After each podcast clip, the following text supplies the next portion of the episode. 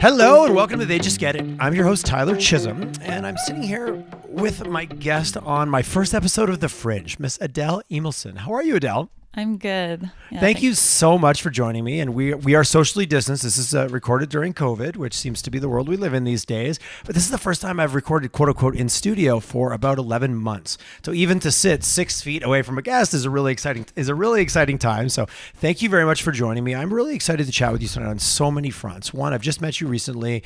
Really curious about your background, your history, but you're an Iboga shaman our mm-hmm. Boga practitioner, facilitator. I probably didn't get that 100% right. But maybe let's start a little bit just for the audience. Tell us a little bit about, first of all, what's Iboga for where people go, I'm tuning out. I have no idea what these guys are talking about. Okay. So Iboga is a visionary plant medicine. It originates from Gabon, Africa. I was introduced to Iboga by a friend, a, like a very, very dear friend who happened to be listening to a another podcast by Joe Rogan on the topic of iboga, and it's used for physical healing, um, spiritual healing, and spiritual discovery. Okay, so would this be put into a category of is considered a psychedelic? It is considered a psychedelic, um, and if you know about different psychedelics like ayahuasca, psilocybin, iboga is considered um, the godfather. This it's it's a it's kind of like the master psychedelic. It carries the spirit of both the, ma- the masculine and the feminine. A lot of people hear of ayahuasca as the grandmother, um, but iboga, iboga ca- carries both of the spirits. Okay, well, t- okay. Tell me more about. Okay, I, I, like. Let's let's give the audience a second here to catch up. So, when you think about the world of psilocybin, I think a lot of people have heard of it as magic mushrooms. Probably mm-hmm. a little bit more. You've got LSD exists in that. You've got get into mescaline, peyote. You talk about ayahuasca is there even just a scale at which these operate or just to give people context because some people i'm sure have heard a lot of these you think about oh i took mushrooms and i went to a bush party and hung out on the weekend mm-hmm. and oh i you know i was uncomfortable or i had a great time versus talking about this which feels like it's much more on a like a i don't want to say higher level i'm i'm, ga- I'm gauging them in my mind mm-hmm. of putting mushrooms and psilocybin is down here and then you get into the iboga ayahuasca mescaline peyote world is mm-hmm. that just at another level in terms of scale of psychedelics I would say yes. Um, okay. I've tried most psychedelics and I've never experienced anything like this. Um, it's with other psychedelics, uh, there's a lot of different visuals, um, also like fractals. But with iboga, it's like you're almost in a an awakened dream state. Um, the visions are quite they're very realistic. It, it's like you're you're watching a movie or watching visions on a computer screen. And these visions come from the spirit of iboga and they also come from your soul. It's a medicine that I, I explain it like kind of like the ghost of Christmas past, like Ebenezer Scrooge. Okay. So the when you take the medicine, um, you're able to access your past. So your your soul will come and take you on a life review. So you're able to process and and relive through traumas. Um, the nice thing about when you when this happens because a lot of times when we look back at traumas or think back to traumas it's that emotional attachment that makes it really hard to process. But with iboga it's it's almost like you're watching it from a third person. So there's no emotional attachment. It gives you the opportunity then to heal process and let go of of that situation. And with most with most issues like depression that comes from fear of our past right? And if we don't ever want to process something from our past, we'll avoid it. Um, and again, with anxiety, that's fear of the future, like worrying from worrying about anything, and it's usually from a past. We don't want to relive the past, so we're worried about it coming up in the and future. Then, and we create a story around it. exactly. Um, so yeah, Iboga Okay, from that perspective, just you know, I've, I've so many, I have a million yeah, questions, but we're just getting started. So this is a perfect timing.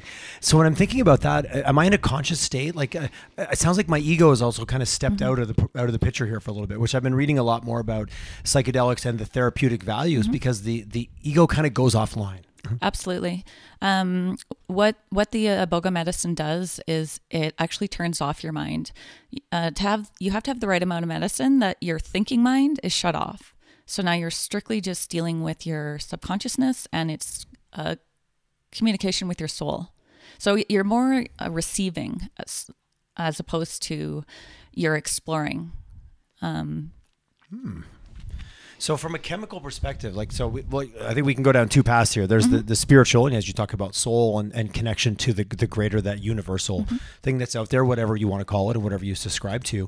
But chemically in your brain, so what you said, your brain shuts off. So what is happening from a chemicals perspective? Because you, in- yeah, let's maybe break. You ingest this, correct? You is this do. something you take orally? Mm-hmm. Yes, it's um so I work with the root bark with the Okay. with the total alkaloid of the plant.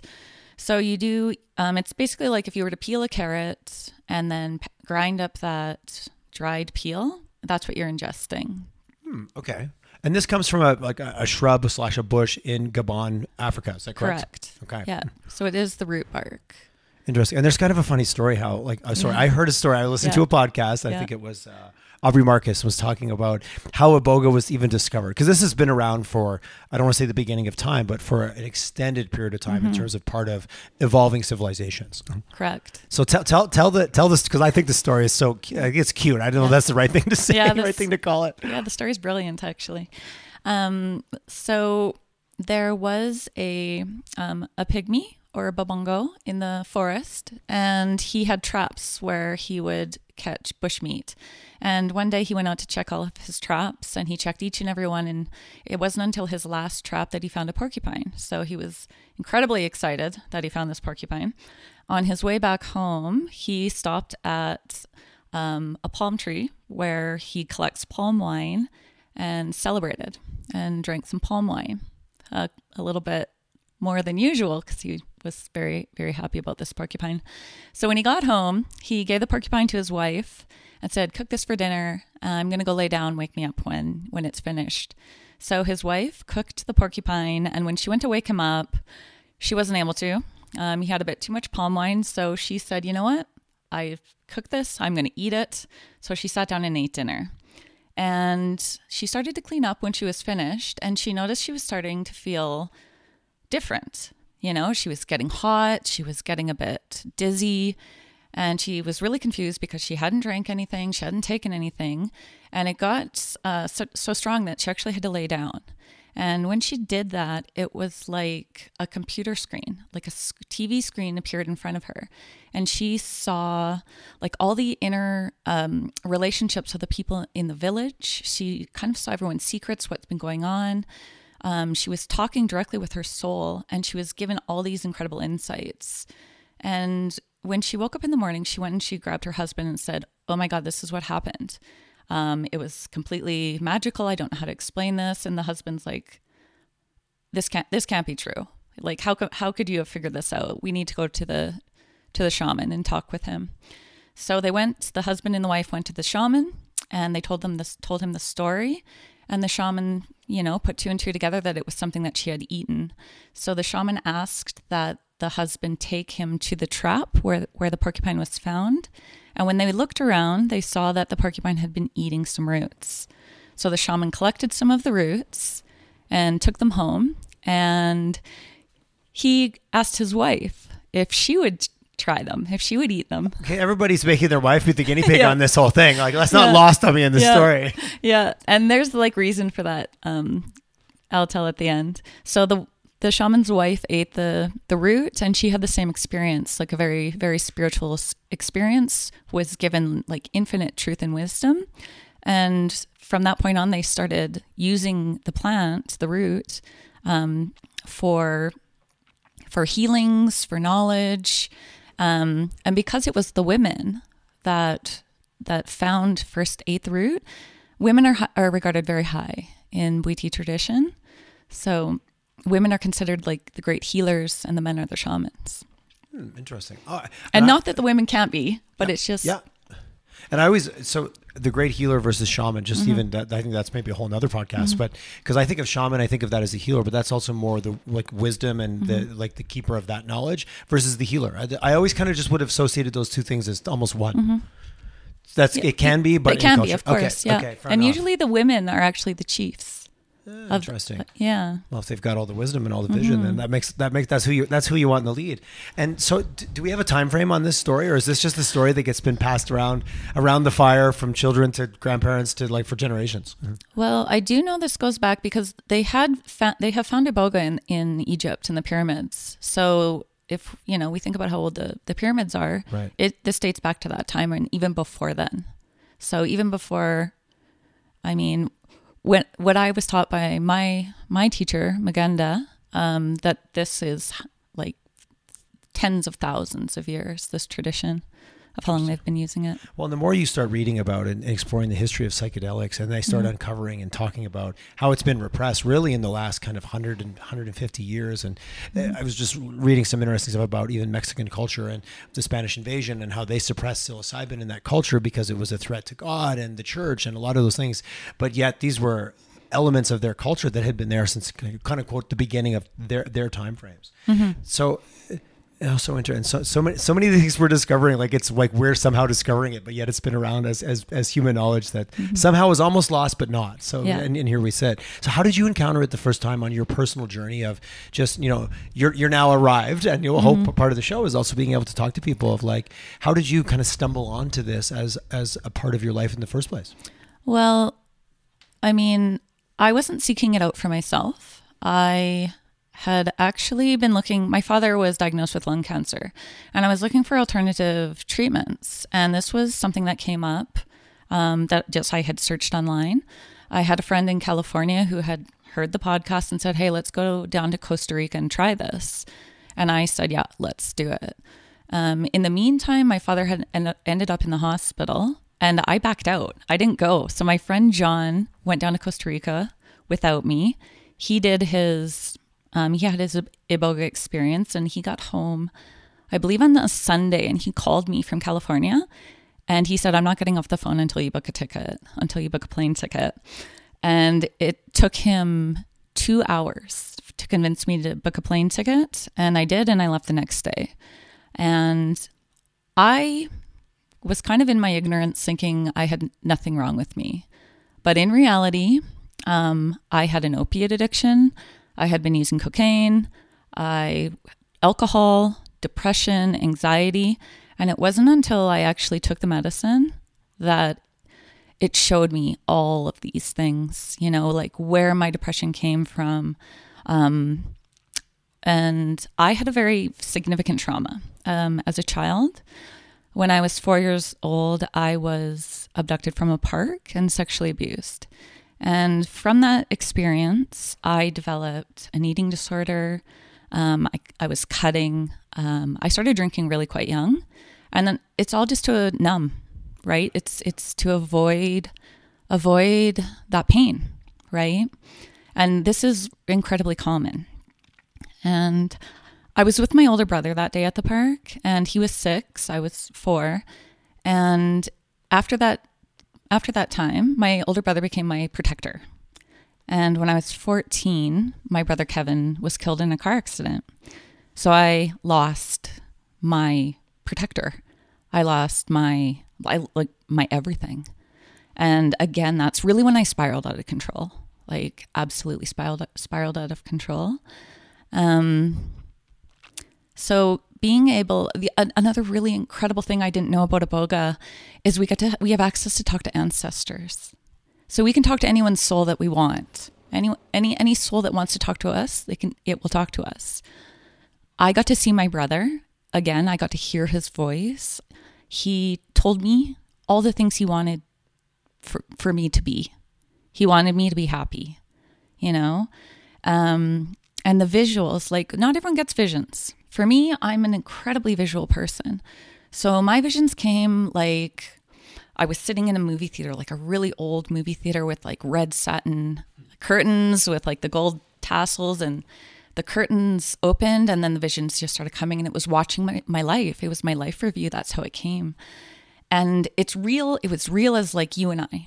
Like it's almost like I could touch it. And I'm wearing a blindfold. And when they very first started coming on, so in this blindfold, I noticed I could see the my own reflection. Like I, I actually thought there was like a sheer piece of plastic on the inside. And I put my hand up to touch it because I'm like, why can I see my eyes? And then I noticed that my eyes blinked out of turn. So I had this epiphany like, oh my God, this is my soul. And as soon as I had that thought, she smiled at me. And I said, I just said it out loud. I said, I love you. And then she said, I love you too. And that moment, and I was 34 years old. So in that moment, I I had never I never loved myself. Obviously, I um given my experience, like I had a lot of guilt, I had a lot of shame. Um, I I blamed myself. Um, so that moment was the first time I had ever experienced love. Even though my family loved me, like people loved me, but I just couldn't receive it. So it that for me was a huge healing in itself, like just having self love. And then my soul started to tell me all the things that I was doing to her. And not only telling me, she was showing me. Like she showed me with my eating disorder how it was like causing her body to decompose. And like with drugs, it showed me how like my forehead was like caving in. It was like it got hit with a wrecking ball. And alcohol and uh, my negative thoughts. And yeah, like. Wow yeah, it's incredible. It's amazing to, to, th- to think about that, and it's, it's such an interesting phenomenon when you like talk about self love and oh, but so many people care about you. But if you don't see that and you don't allow mm-hmm. that to be permissible, it can it, it's irrelevant. It's just so easy to see. I've known so many people that have been depressed or been in those situations, and you and the, the world tries to justify, but no, no, no, we see you this way, but it doesn't matter because if you don't see yourself that way, it's instantly irrelevant. Oh, exactly. Um, so this is your first experience, and you didn't go down there with that as like. So when you went into like, I, I also understand. Right, you go into this typically with with with a certain set of intentions. So I'm assuming that none of this was part of your intention bag when you went into this situation. No, no. Well, so your intention at the time, like after those two hours of being convinced, was it just to go have this experience? Because maybe deep down you knew something. You said I'm all good, but deep down was there mm-hmm. something mm-hmm. just not right? Well, I mean, here's the the thing. Um, when I got picked up at the airport, I actually didn't even know if someone would pick me up at the airport because it was such a, a last minute um, decision. So I did get picked up by um, an, another provider named Michael. And it was about an hour drive to get to Iboga House. And so Michael Michael said to me, he's like, So why did you come here? He's like, What what do you have to heal from? And I never spoke my story about what had happened to me out loud to anyone. Like I had kept that a secret. My brother and I had kept that a secret. And oh, so really, your brother was the only person that knew that that happened. Yeah. So when you say your protector, yeah. he was also he was also protecting your secret. Yes. Because of shame and because we don't want to get in trouble and da da da. We didn't exactly. We didn't want to get into trouble. Um, oh wow! So I didn't clarify that part of the story because I'm yeah. picturing that this came out, and you no. grew up in rural, in a rural, very rural yeah, very so small very town, rural. and so you probably knew your abductor mm-hmm. and all that fun yeah. stuff. So, anyways, yeah. So we're not to unpack that too much, but yeah. sorry, I just assumed that that was aware. There was an awareness around that. But no, your brother and you really would have had that terrible secret that you mm-hmm. carried around for years. Oh wow. Okay, sorry. I'm just no, I'm, I'm catching okay. up with the story. Yeah, yeah. um, so I it like just spilled out of my mouth to Michael.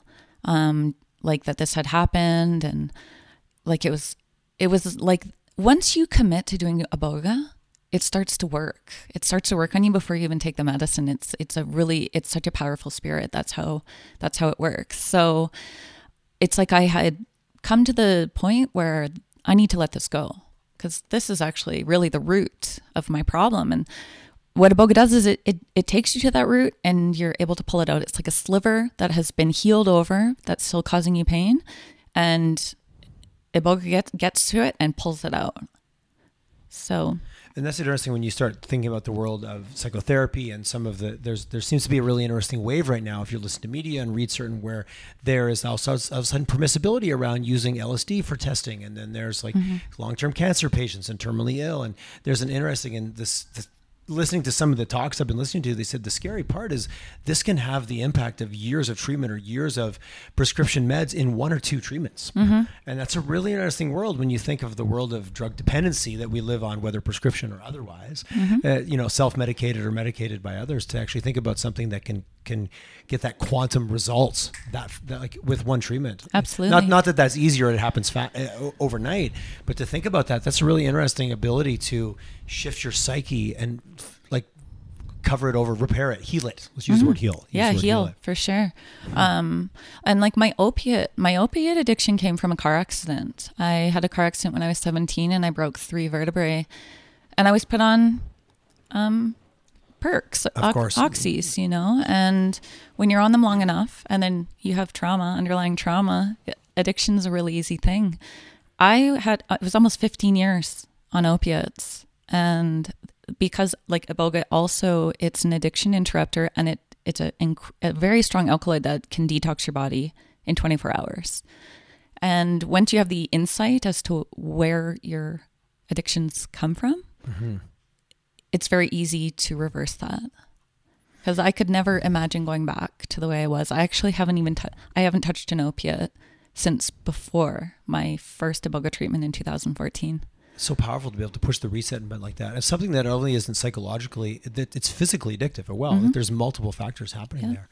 Uh, we can, uh, yeah, we'll get into that in this because I was doing some reading even about um, elements of like people that have serious addictions and like mm-hmm. street level can't function in society, and then being able to, you know, turn that around in a very short period of time.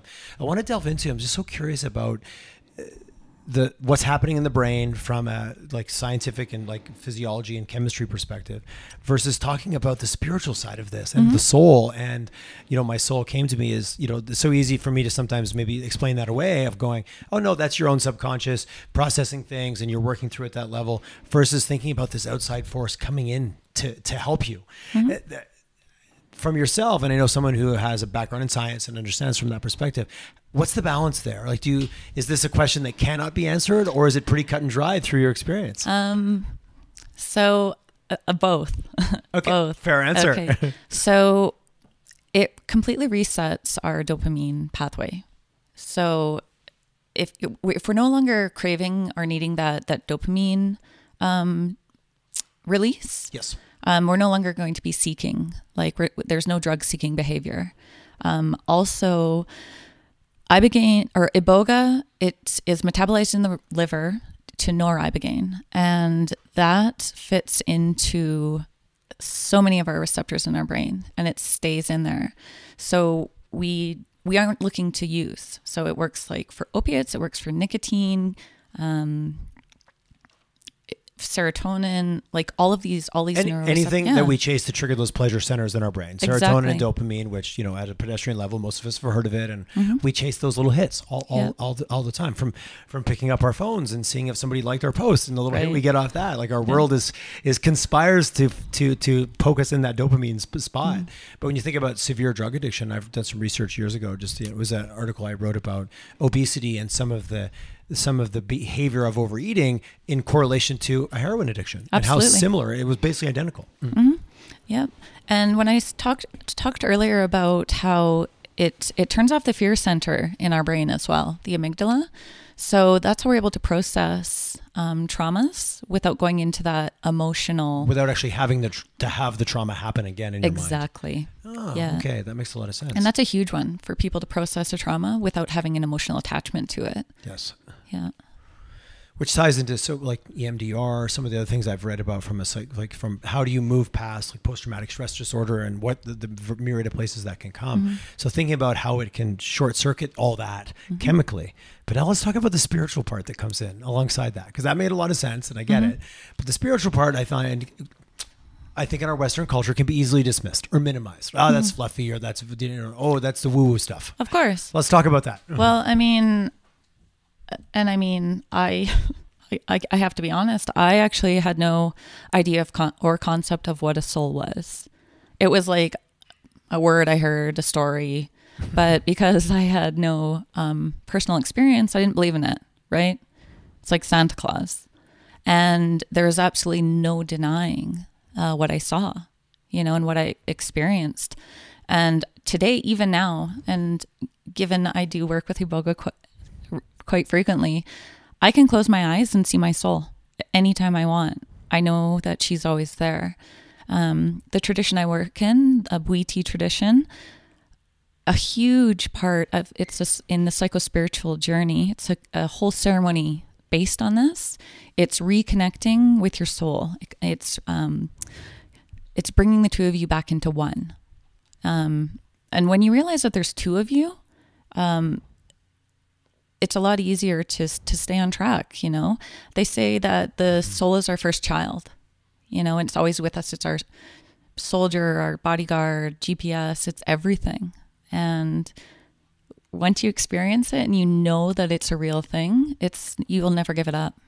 I'm picturing Peter Pan trying to stitch stitch his shadow back on Yeah, again. It's yeah. what, this the image that I have is listening to you talk. So disconnected from our soul. That seems like such a overarching commentary on what happens in our world. Like, you know, oh, we're all disconnected. Well, disconnected from what? Disconnected Mm-hmm. from ourselves. Well, exactly. And I'm glad you bring that up because uh, one of the biggest teachings in Bwiti tradition is it's that we are nature. You know, we are not separate from nature. And a lot of people, when they say they're disconnected, well, if we are nature and we aren't connected to ourselves, like how can we be connected to anything else in nature? Right. you know and it's don't abuse nature because when you abuse nature you abuse yourself and the result is misery you know For all parties involved. yeah So you're 34. You had your first experience. Mm-hmm. Put you on a completely like life took a serious 180, 360, spun around probably maybe more 360 times 2 Mm-hmm. Where where did it go from there? Was this just the start of obviously the long journey to get to today? yes um so my first ex- my my first journey was supposed to be my my detox and all of the things that i did on my detox I wasn't supposed to do until my next ceremony, but it I just na- I naturally just surrendered and and everything just kind of flowed and happened. And the next day when I was um, telling my my provider my experience, they're like, "Really, this is interesting." And then Moughenda Moughenda came and talked to me, and I told him my experience, and he's like, "And you did all this on your own?" And I said, "Yeah." I'm like, "Is this not normal?" Like, I just had my experience. I just had the experience I had. yeah, right. And Didn't he- everybody have the same experience? Yeah. Um, cause like, yeah, like my third eye opened and when, uh, what third eye, I had never even heard or had a concept of what this was. And I could see through my blindfold. I literally was holding my hands up, like looking at my hands. Like I remember there was a point in the night where Moughenda walked over to me and I waved at him and he just smiled and I'm blindfolded. So after I told him my experience, he asked me, he said, do you want to work with this medicine? And I said, yes.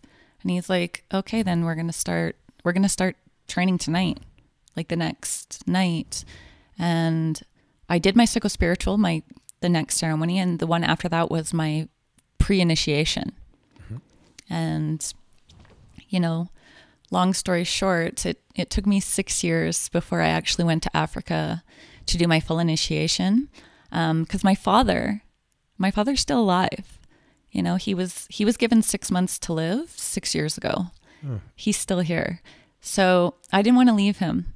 But um, COVID offered me a beautiful opportunity to, you know, take a semester off university and go to Africa. So I took it. I jumped on it. So six ago, six years ago, and so Moughenda, who you just went to train with in Africa, was there and in the experience with you the first time. So you've known him Mm-hmm. I- through this journey through the whole entire six years. Yes.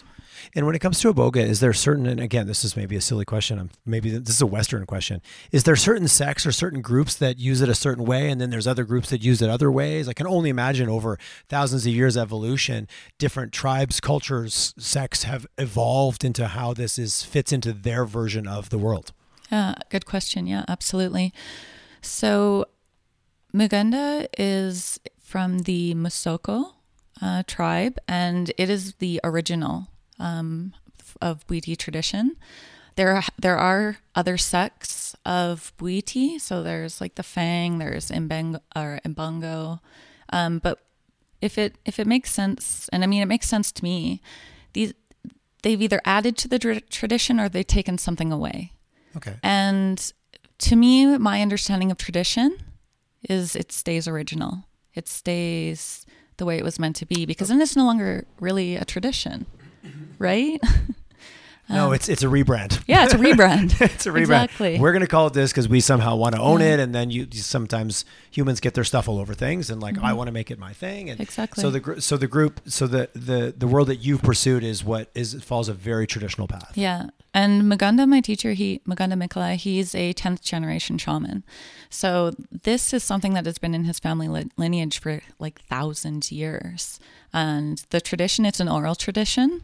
There nothing is written down. Oh, you will not Okay. find a single thing written on a piece of paper there. And the way that they keep their tradition like so pristine is if you were to make a mistake, even if it's in the middle of ceremony, if you were to make a mistake, they will call you out on it and correct you in that moment. Like they do not let anything slide. Like this is a tradition that has to be mastered. And that's how it how it stays traditional. Which is arguably the old the old way. It's Mm-hmm. very disciplined. There's an there's an apprenticeship phase. There's always the master practitioner. Just you know to over to overuse kind of Western terms to put against that. Mm-hmm. But there's always somebody who's the keeper of the knowledge, and then and then there's the the the apprentice that comes along to, to learn in the journey. So. You when you go into an iboga, it, it's called a ceremony. Is that correct? Ceremony. And typically, and you walked me through the other day when we were chatting a little bit. This is kind of a six day Mm-hmm. not kind of a six day. It's a six. It's a six day process. So you go in, do the medicine. So maybe just walk us through, and we'll. I, I just want the audience to walk away really understanding what this Oh is all about. for sure.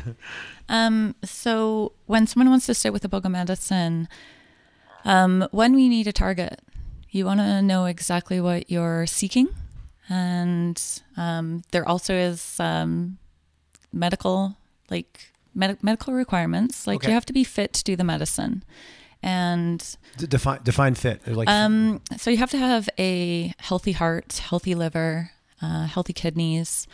Um, asthma is is is another uh, bit of a contraindication. Okay. Um, and is it because it puts it because it taxes the body physically through this process?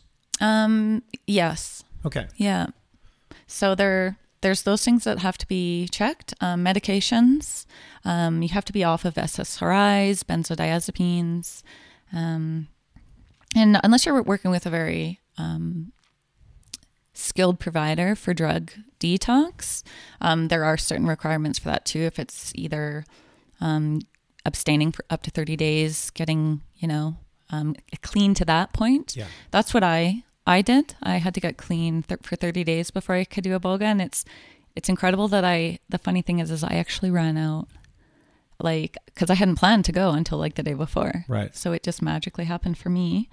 Um, The world conspires. yeah, right. Um, so once once everything is good and you're good to go, um, the first ceremony is called "It's Your Physical Detox." Okay. So what that's going to do, it's going to detox anything uh, that doesn't belong, and then it's also a mind detox. So and that's where it, it ties into our spiritual issues because all mind issues are spiritual issues, and a lot of the detoxes are false beliefs, um, our negative emotions. I love the concept of detoxing my false beliefs. Yeah, right? That sounds amazing. And I mean, for me, I like, oh man, I was out to lunch. But, you know, like aliens and the fifth dimension and, you know, having. oh, all- super super fun conspiracy stuff. yeah, yeah, yeah. So having. I, I all- feel the I feel the world's at plenty of that right now. Yeah. But again, that's another podcast. I- well, I mean, yeah, like we have to entertain ourselves. Um, Touche. yeah. So once once all that's detoxed and when, once you've got your mind your mind clear, your body clear, um, then we can and you'll take it'll take some time to land. So the ceremony lasts anywhere from forty eight to seventy two hours. Um, Oh wow. Okay. So if I start and we do this on a Friday night per se, Mm-hmm. I'm going to be going through this experience until Saturday night, even right through until Sunday, potentially. And I'm not I'm not sleeping. I'm conscious and awake Yep. and lucid during these times. Absolutely. Okay. Um, and a lot of it will, um, when the visual part wears off, if you are one of the lucky people that have visions or unlucky, however you want to look at it, um, it's more insight. And it, the, the, the golden nuggets come from the insights, right? Um, that, that just the truth, like this medicine brings you to the truth, like that you can't lie to it. It, won't tell you anything that isn't true. It doesn't take over your mind. It just shows you how your mind works. I liked what you said there because I think there can be a fear. I've talked to people that have not tried psychedelics or they're like, I'm scared. I don't want to lose control. And they use that term, which is which is probably a whole nother series of false truths. Um, but that whole concept, that's not what's happening here. And and I'm assuming this isn't this isn't a fast pace. You're not running 100 mile an hour. This is a very gradual. You're still going at your own pace. Absolutely. Okay. Yeah. Um, and yeah, with control, it, it, it will, it will absolutely show you that you haven't been in control. You've been in an illusion of control.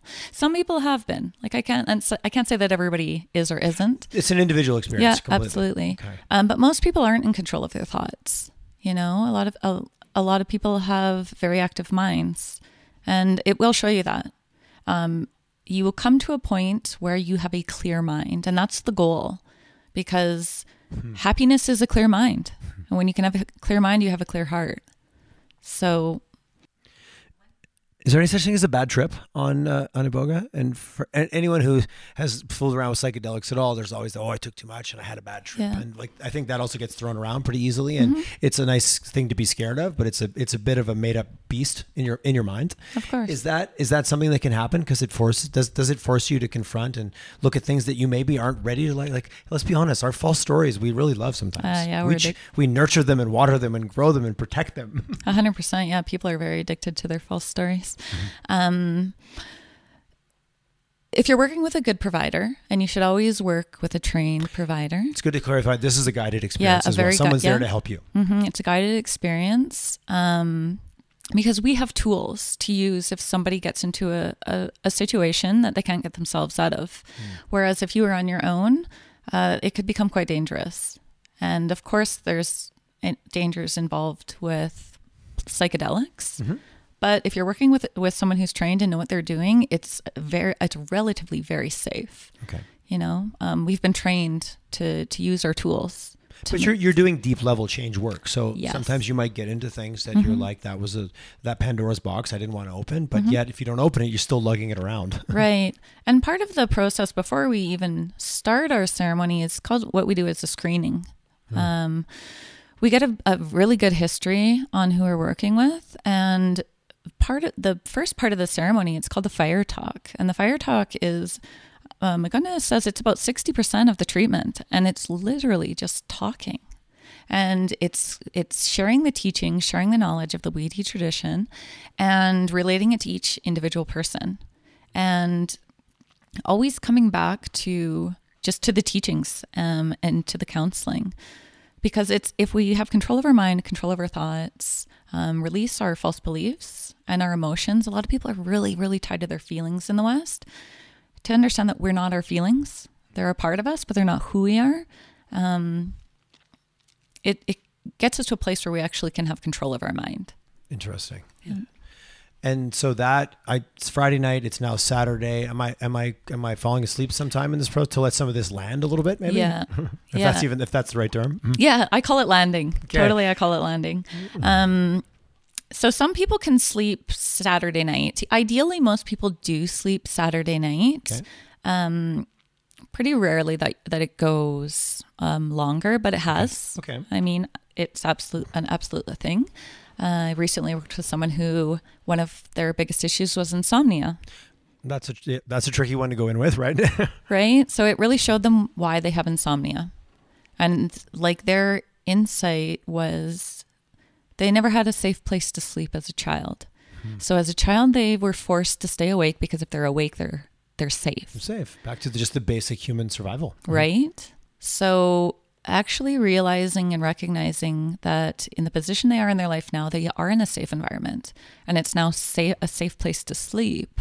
Um, it wasn't until then that they could actually surrender and like give themselves that gift of rest. So I- I- Iboga is it's incredibly intelligent. It will teach you in a way that will will show you. It will sh- it will show you like very physically. Um, And it's so, and I, I love that. I love that story. There's always been something I joke about. Something. When's the last time you asked a six year old for advice? Literally every day, because six year old you made all these decisions Yeah. and made all these beliefs that probably were serving at the time, but probably don't serve you as a 35, 40, or 50 year old human where you don't even realize because these, these things, these beliefs are on autopilot. Mm. Exactly.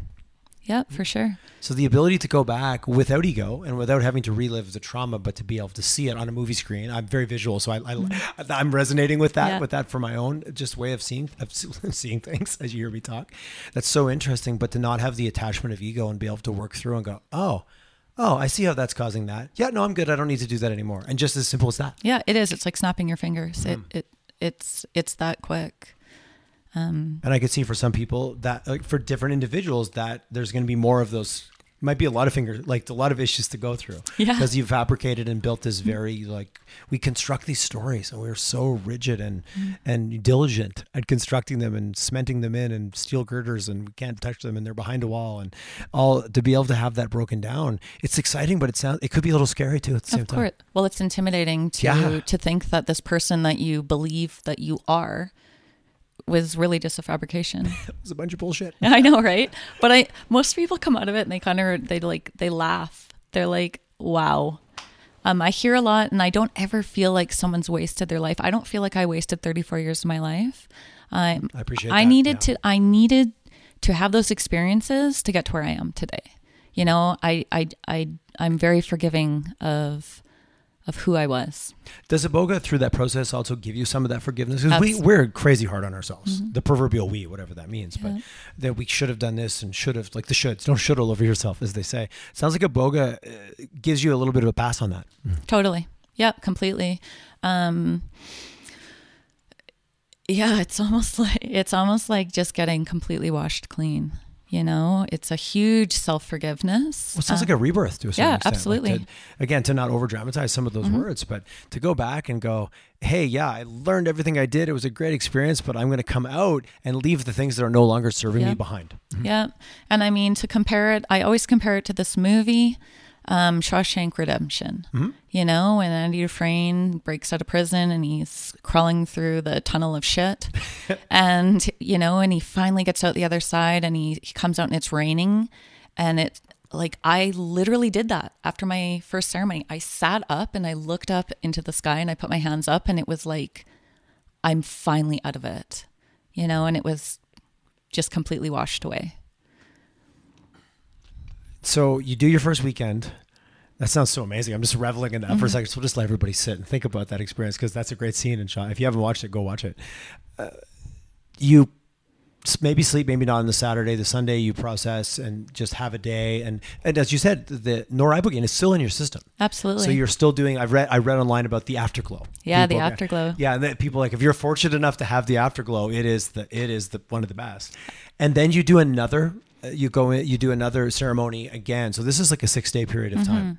yeah. So you take a day in between to like integrate. Um, we do a lot of one-on-one counseling with um, after your after your treatment. So back to the ongoing support. Yeah, This ongoing is part of the overall journey. Yeah, it's incredibly supported. And then we, when we go into our second ceremony, it's called the psychospiritual.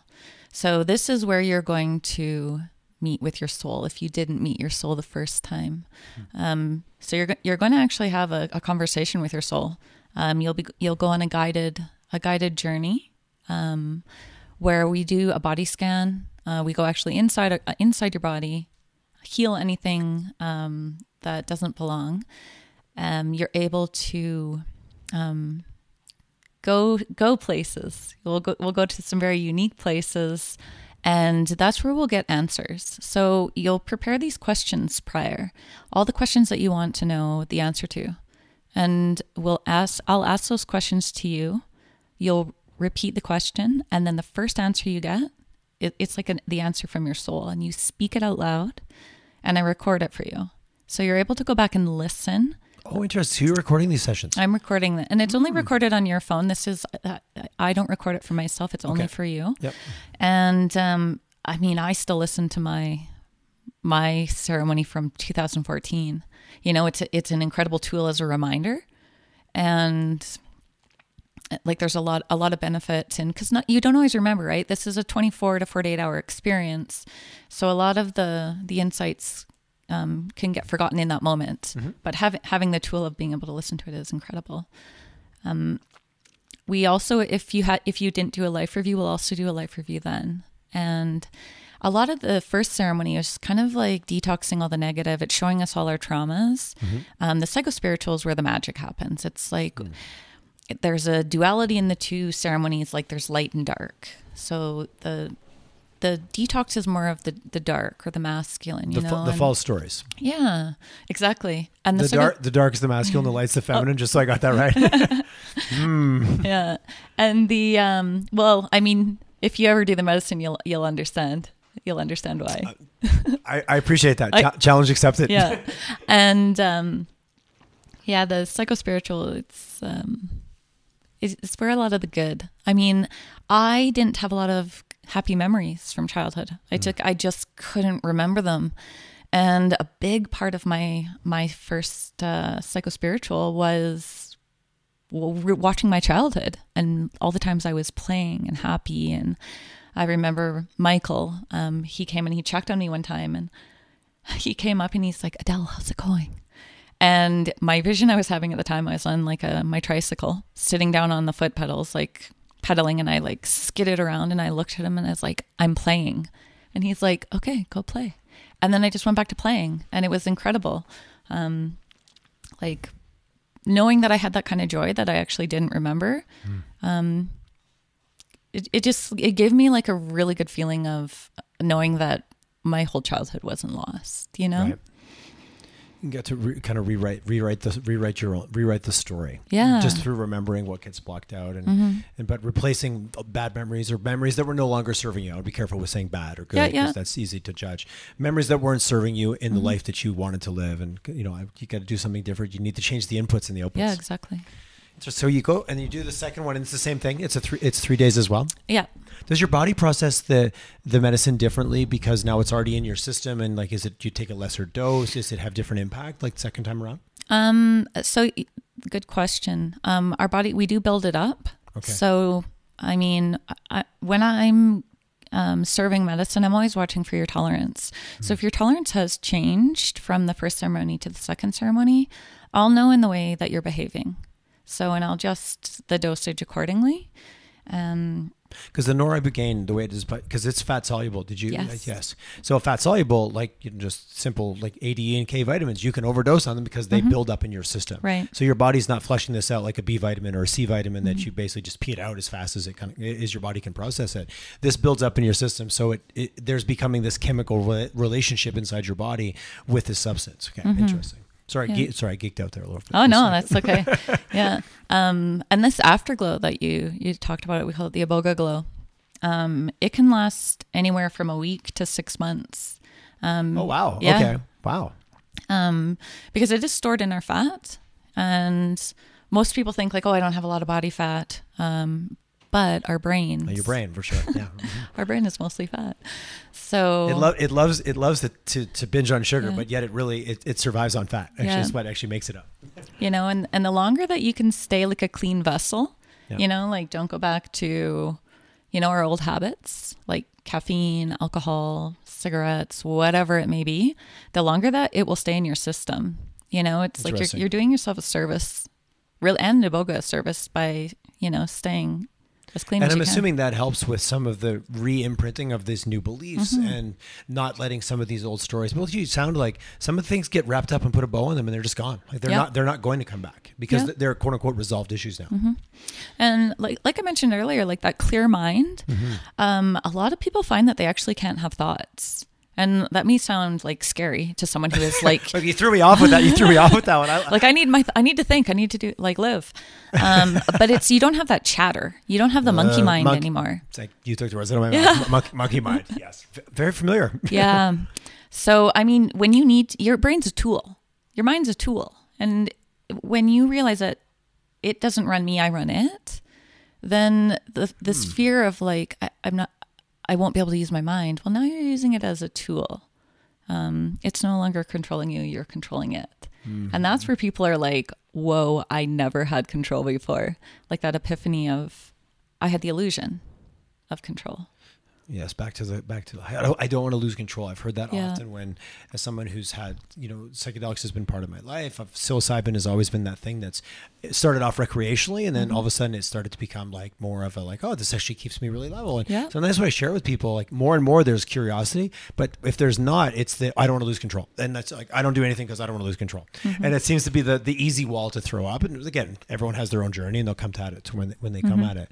Where in this case, it's not that you're losing control; you're actually being given tools to access just such a deeper level of the things that are driving you, and maybe ways and outcomes you don't want. So I'm assuming people come to this for personal growth. hmm Personal growth for sure. They come to it for spiritual enlightenment and all the different what that means, and your own, everyone has their own journey around that. Correct. But there's other a whole world around really deep addiction and Yeah. recovery from addiction. That if you look at normal medicine, it I would say it seemingly has failed a lot of people in that in in that realm. So if you look at iboga versus uh, ibogaine. Because when I was doing some reading last night, they, that seemed to show up more as something that was related to drug detox Correct. than necessarily iboga. Maybe just just so people can understand. Because if you start if you start searching, ibogaine almost seemed to come up first. It, it was like Google wanted to put that into my search bar versus iboga. Yeah. So ibogaine is used strictly as an addiction interrupter, um, Okay. and it's it's a very a very strong detox um, properties. I do not use ibogaine. Um, I use for when I when I'm going to be doing a drug detox, I use the total alkaloid. So it still has all of the spiritual aspects of the plant because I work within the Bwiti tradition.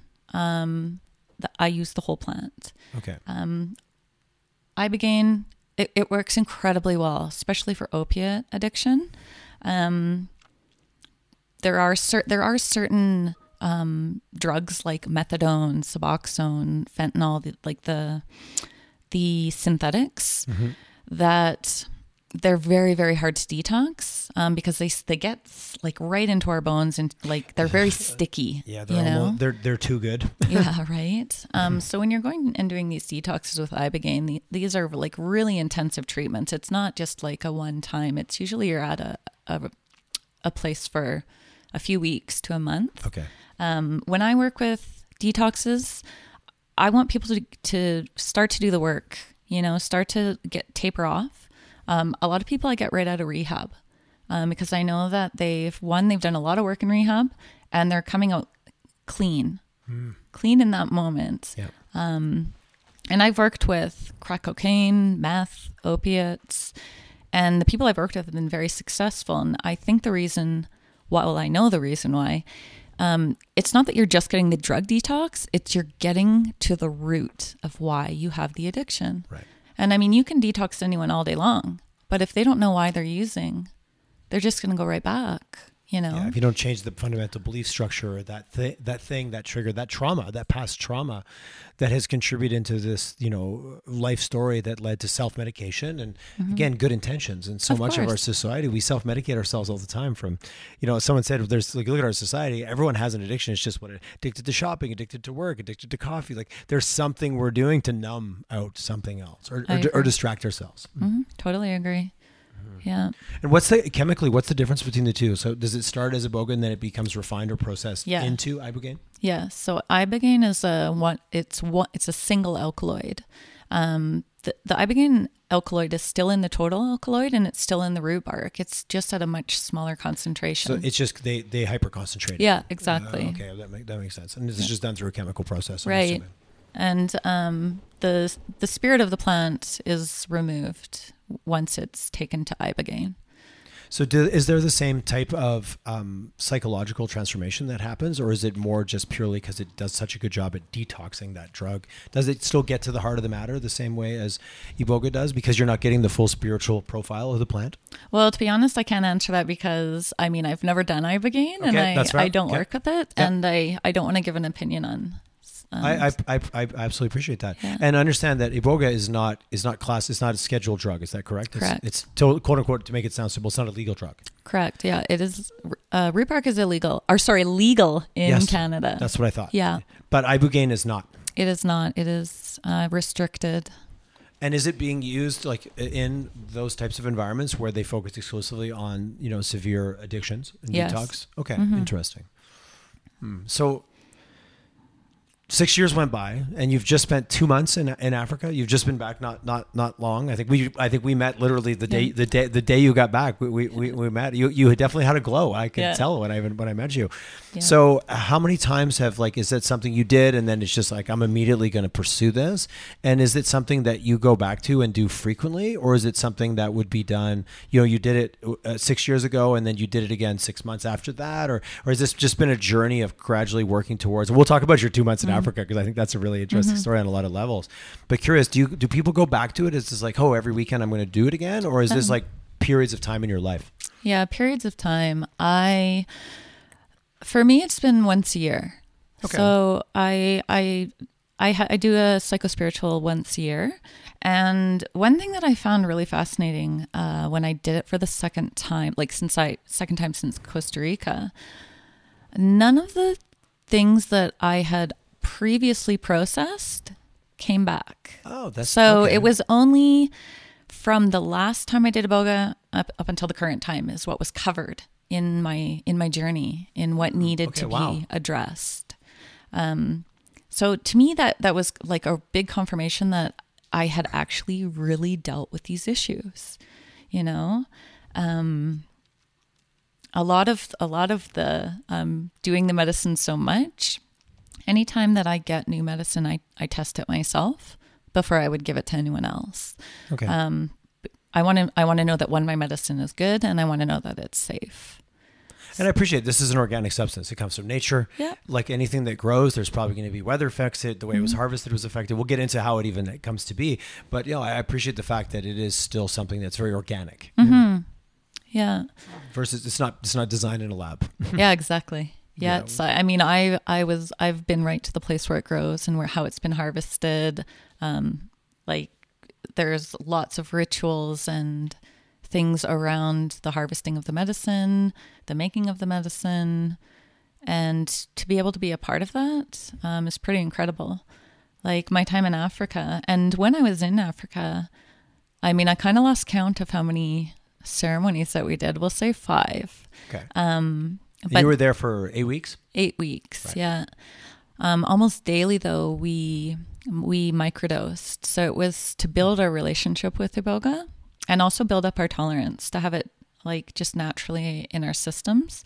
And they practice the Bwiti practice this um, in africa. Like this is their their their their daily practice um, to stay very connected to the medicine. Um, one thing I I I f- wanted to touch on, I really wanted to talk about um, with the s- physical healing. So Yeah, we kind of skipped past that. Yeah, Yeah, yeah, yeah. Um, totally. We're jumping all over the place. be- no, that's I mean that's okay. so it's one of these things that I had to experience it to believe it, right? Like when we when we hear about spontaneous healings. Um, so I had my car accident. Um, I've actually had two car accidents. I had one at 17 and I had one at 34. So my accident at 34, it was a drunk driving accident, and I I broke my tailbone. I it was it was in- incredibly um, not a smart thing to do. Like never drink and drive. Like It was a drunken driving accident, but you were driving. I was driving. I and drunk. Okay, got it. Yeah, I was driving. This was this was my wake up call. Actually, this was yeah, my sounds like it. my huge wake up call. Um, so my father had lung cancer, and two months after my car accident, he developed brain cancer, and I blamed myself that the stress I caused my father gave him um, caused his cancer to metastasize. So even though I got off got off opiates, I still had this chronic back pain, and I I've had it this entire you know six years. And when I went to Africa, Moughenda, he when we did my physical healing, uh, he asked me, he's like, "So where is this back pain from?" Like as his, he was guiding me. He's like, "I want you to tell me about about the accident, how everything how everything happened." And I told him what I just told you, and he then he said, "Did you give your father brain cancer?" And my soul's like, no, no. And he said, okay, so what is your attachment to your pain? And I said, it's my guilt of drinking and driving. And he said, are you still attached to your guilt? And I said, no. And he said, okay, let it go. And I let it go. like in my ceremony and my visions and everything. Like I watched, I literally watched it leave. Hmm. And when I finally came down from the medicine a few days later, I- I had no back pain. It was the first time in years I actually felt what normal was. And when we were talking about it and processing it, um, integrating, like I actually started crying because to first have no physical pain for the first time in uh, like I can't remember was incredible.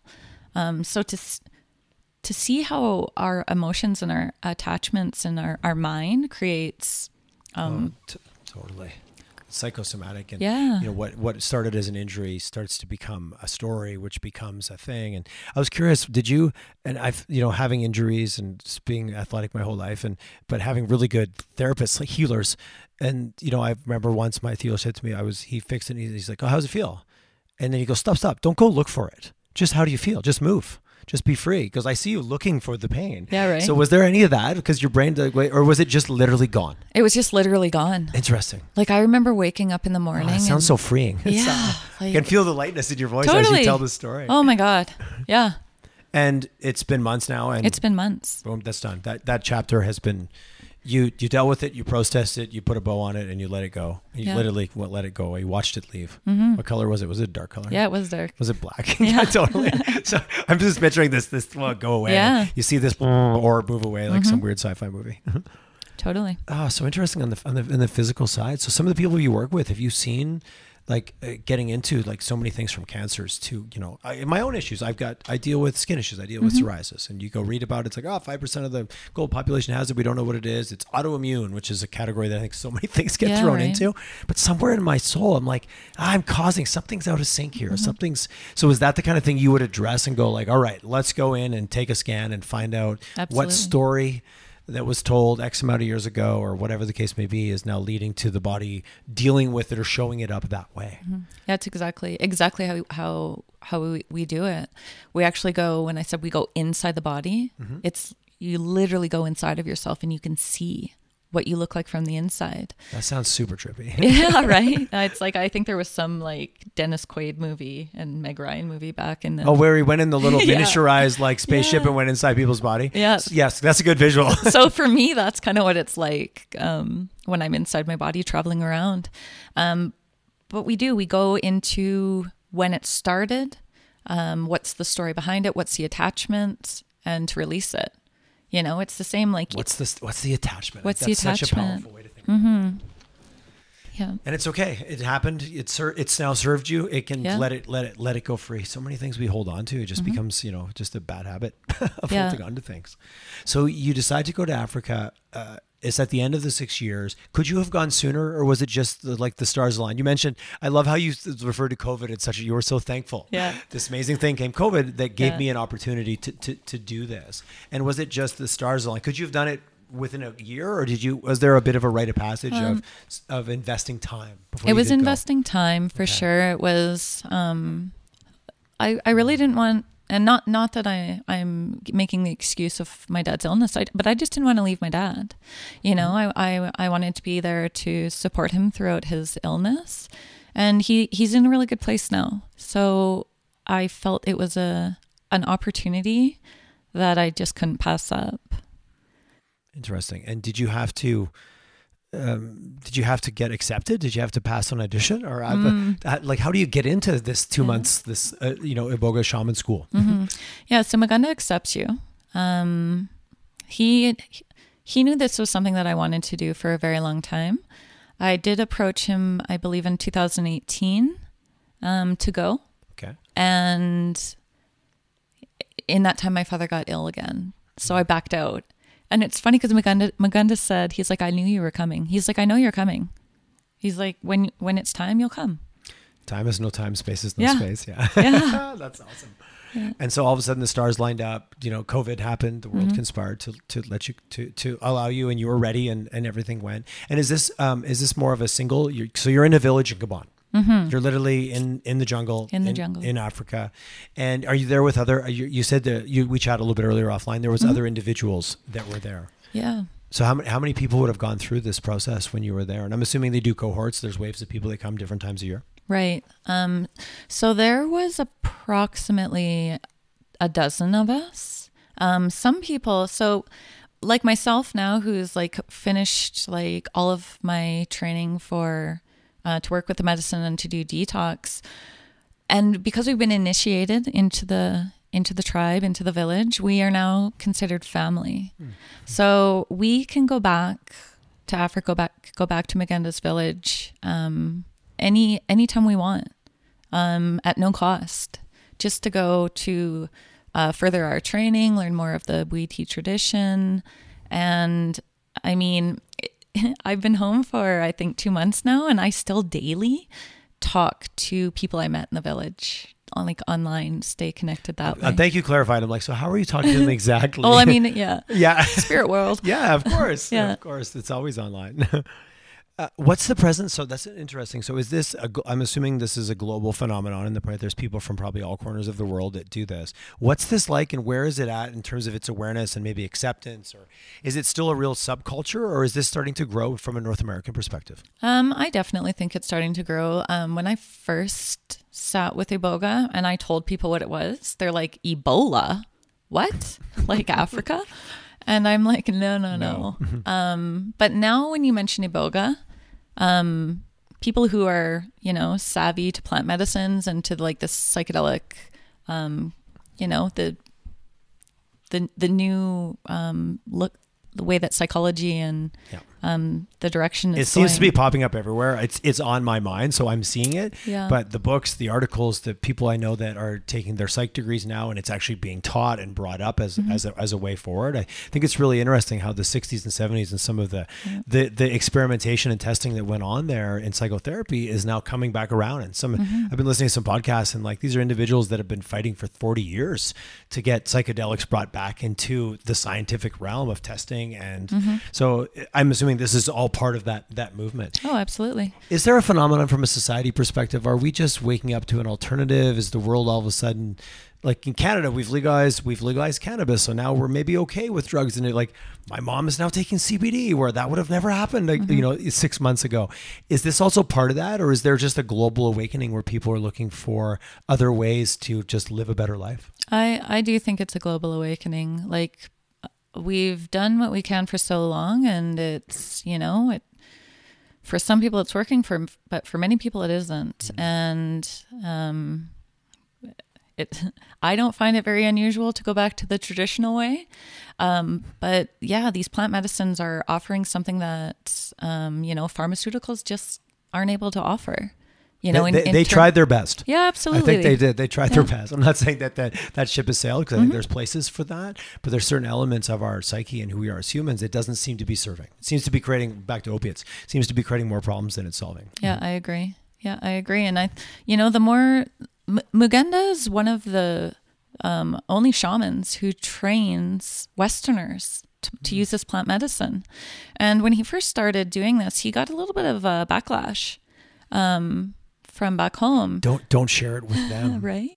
Um, but he actually received a message from Iboga that he needs to do this because you know we're we need it. Like we we need this medicine. There are billions of people that that need the, this type of healing, and unless unless it's brought to us and and taught to us and have other Westerners giving the medicine, um, it would stay quite um, like remote and unknown. Right.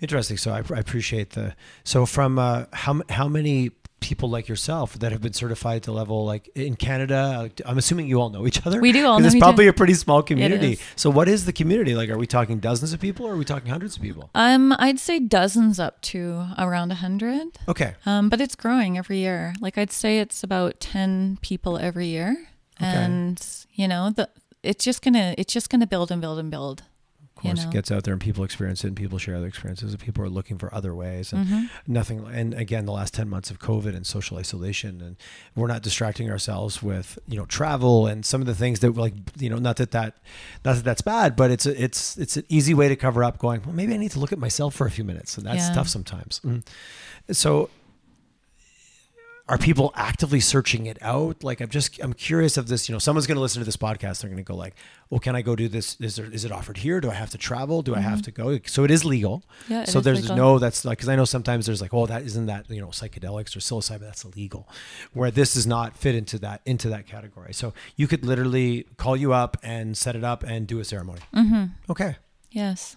Oh, that's exciting. I don't know. I'm sure People are scribbling down like, when's he going to tell her name? And I Yeah, was yeah, like, we're yeah. going to write it down. Um, curious, this just from a comparative perspective. And a few years ago, I had quite a few people in my life that I knew that they went down the ayahuasca path, Mm-hmm. and that was, and they became like, this is this is the way. And then I got introduced, and it, somehow it just never resonated with me for whatever reason. I don't know. And then all of a sudden, I start learning about Iboga, and I'm like, oh, there's a level of curiosity, and I'm interested, and there's something about it. It showed up different, even on my in in in, in my view in my radar screen. How would you compare the two, just for maybe my own sake of trying to understand the difference? Uh, so I, I explain the differences. One is Earth and one is Mars. Like they are two com- they're two complete planets. Okay, like well, they- which one's Earth and which one's Mars? Because I'm familiar with one, I'm not that familiar with the I. I would say the Iboga's Earth. Okay, okay, Um, but and I have sat with ayahuasca, so I do have firsthand experience with both medicines. Okay. and um, Iboga is knowing, and ayahuasca is feeling. okay. Um, like Iboga, Iboga is pure truth. Like everything you're going to be shown is the absolute truth. Um, it, I my experiences with ayahuasca have been a bit tricky. They Okay. have been very hard to navigate. Um, not that it isn't a beautiful, valuable medicine. okay, It's just not my medicine. okay. No, which is absolutely fair. Um, and like I, I did mention earlier, Iboga offers physical healing and spiritual healing and spiritual discovery. And it's the only plant medicine on the planet that can offer all three. Whereas, I mean, I look, I think of ayahuasca and I'm like, well, does it offer a physical healing? I'm like, yeah, it, it can. And I'm like, spiritually, when I look at, at, at my my ceremonies with ayahuasca, you know, it did make me feel like a lot of love, of course, like connectedness to the people in the room that I was with. Um, but it was very fleeting. Like the, it didn't last. Okay, Um, I have found, on the other hand, with Iboga, this is like this is something that's long lasting. You know, the the the insights and the teachings that I got, like they stick with me, and it's it's just something that it it just really resonated with me, like the truth. You know, you can't lie. You can't lie to it. You can't go into your story as where I noticed with ayahuasca, I could go into my story. Oh, inter- interesting. Mm-hmm. Where you know thinking about looking your soul in the eye and it looking back at you and you having a straight up conversation. That doesn't feel like an opportunity for lying. Yeah, no, like your soul called, like my soul, like jumped on my chest and was like, liar. You know, when I wouldn't admit. oh, it's just like such a movie scene. Like Yeah. I'm just like in my mind immediately. So interesting. So how does that compare then? Since we're going down this comparison, and thank you for just like my brain works. well- I Mm-hmm. Yeah. like comparisons, this versus that. What about high doses of psilocybin or LSD as psychedelics? Because I was recently reading a book on you know changing your mind you know, through transcendence and the history of psychedelics, and they talked a lot about those specifics. Didn't talk about iboga as much. I don't think I don't even know if they mentioned it. It might have just been a brief footnote, but they were talking about specifically um, like three, four grams of psilocybin or a large dose. I forget exactly what the dose was of, of LSD with a guide in a very controlled environment. So it was very much therapeutic. It wasn't a quote unquote party dose. Um, so yeah, psilocybin I've, I've used in my past and it, I, I used it, um, responsibly, like not recreationally and not, not that recreate, there's anything wrong with recreation, but for me, it was more to use for healing. Um, it, it, it did help me in ma- managing my, some my depression. okay. um, my experience with psilocybin was um, quite, I'll say, magical. You know, my visions were very fractal, very fractally. Um, not a lot of reality, though. Okay. It didn't give me a lot of like reality. It kind of let me go into fantasy, you know? Hmm, okay. And for me, you know, going into like my aliens and believing in all of these extraterrestrials. It, it, it amplified that. maybe. yeah. Yeah. Yeah. Okay. Yeah, you know, and like the Okay. fifth dimension. Um, Okay. that for me that was like the difference. Like it, it took me out of reality a little bit. Okay. Interesting for a comparison and the, the crisp and clear of it, you know, different types of hallucinations and where, where it lets your brain go. And Yeah. yeah, doing some reading rec- recently on some of the work that they're doing in uh, psychotherapy using that when it guided. And again, everyone has their own experience. Like Oh, there's there's no universal. This is what's going to happen. They Mhm. talked about how much the experience was influenced by the frame that the guide created and even the room that they were in. And if it was how spiritual it was was based on how much of that was brought in versus Mhm. religious undertones and how influenced it felt from the outside. Where listening to you talk about uh, Iboga, it very much is that like that's not as much the case. This is your journey, and it's Mhm. what comes out from your own interaction with the Yeah. Interesting. Okay. Wow. So many. Well, we've covered a lot of topics tonight. I really appreciate you sharing. And one, uh, I just want to really thank you for just your level of honesty and depth in terms of understanding your story and kind of what you went through. Because in my in my world, the more that you can connect and understand what someone someone's process to get somewhere, it makes it so much easy to relate to. And then add your own filter and go, hmm, where might this add value in my life, or where might Mhm. this take me? So, with that said, what is the road ahead? You've come back. You're now in this position in your life to now go out and help and facilitate and do this with people. Is this is this starting a business? Is this putting it out to the world and seeing what comes back? Like, what's what's the next step? hmm Uh, well, that that's the plan. You know, I, I, I'm a bridge between um, the medicine and the people that need it. And I I went to to Africa to get my training so that I could come here and offer this um, to to people who are ready and people who need it. So yeah, starting a business is definitely um, is what what I'm in the progress of doing right now. Getting a website. Um, right now a, a lot of the people i'm working with it's I, and i've always gotten referral very referral based I can imagine the word of mouth factor Yeah. here, and the people that are ready to hear it probably hear it loud and clear right away. hmm And are you seeing all kinds from people like that? I just want to, I just want to discover a deeper version of myself, or I want to maybe, you know, life's pretty good, but maybe I want to just do a tune-up, or maybe just maybe I'm just adventurous. I want to go Mm-hmm. Yeah. exploring. To like, no, no, I have some serious things I need to deal with. I'm assuming you probably run into all flavors. all of them yeah, absolutely like um one woman who who she just strictly wants to have a um spiritual experience Hmm. you know and then also you know working with someone struggling with opiate addiction Right. and every everyone in between Right. you know like this medicine doesn't discriminate to who who needs it or who wants it you know But it sounds like you're also going to get kind of your own version of whatever it is you need when you show up there. exactly Meaning that it is so so individual. Mhm. So so interesting.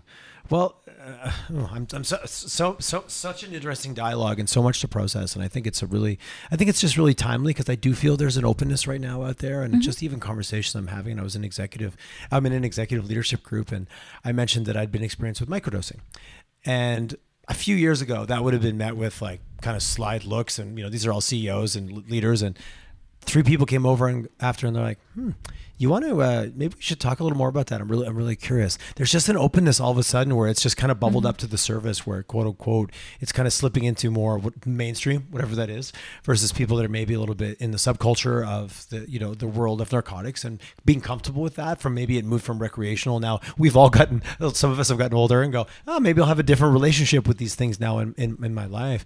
But it creates openness to these experiences and just wanting to live the best, most full life you can. That's right yeah, exactly what Like, it is Yeah, what, whatever that is. Yeah. Well, what's the best way for people to get a hold of you? They're sitting here, they're dying of curiosity. What's what's what's what f- website, email? How do I reach out? Um, well, websites um, in the process. Okay, well, we'll, we'll by the time we get this live, Yeah. we're going to get that. We'll share that. Mm. Um, but otherwise through email, and it's truth of the soul 13 at gmail.com. Truthofsoul13 And do you have Instagram, LinkedIn, anything like that that you want to share, or just email's the best? Um, email's the best right now. Okay, perfect. Well, we'll leave it at that. And this has been a fantastic conversation. I'm very informed. Um, my curiosity has been quenched just a little bit, but I'm sure I'll follow up questions. So I'd love to continue this dialogue and share. And uh, I thank you so much and wish you all the best on your event on your adventures. Thank you so much for having me, Tyler. My absolute pleasure.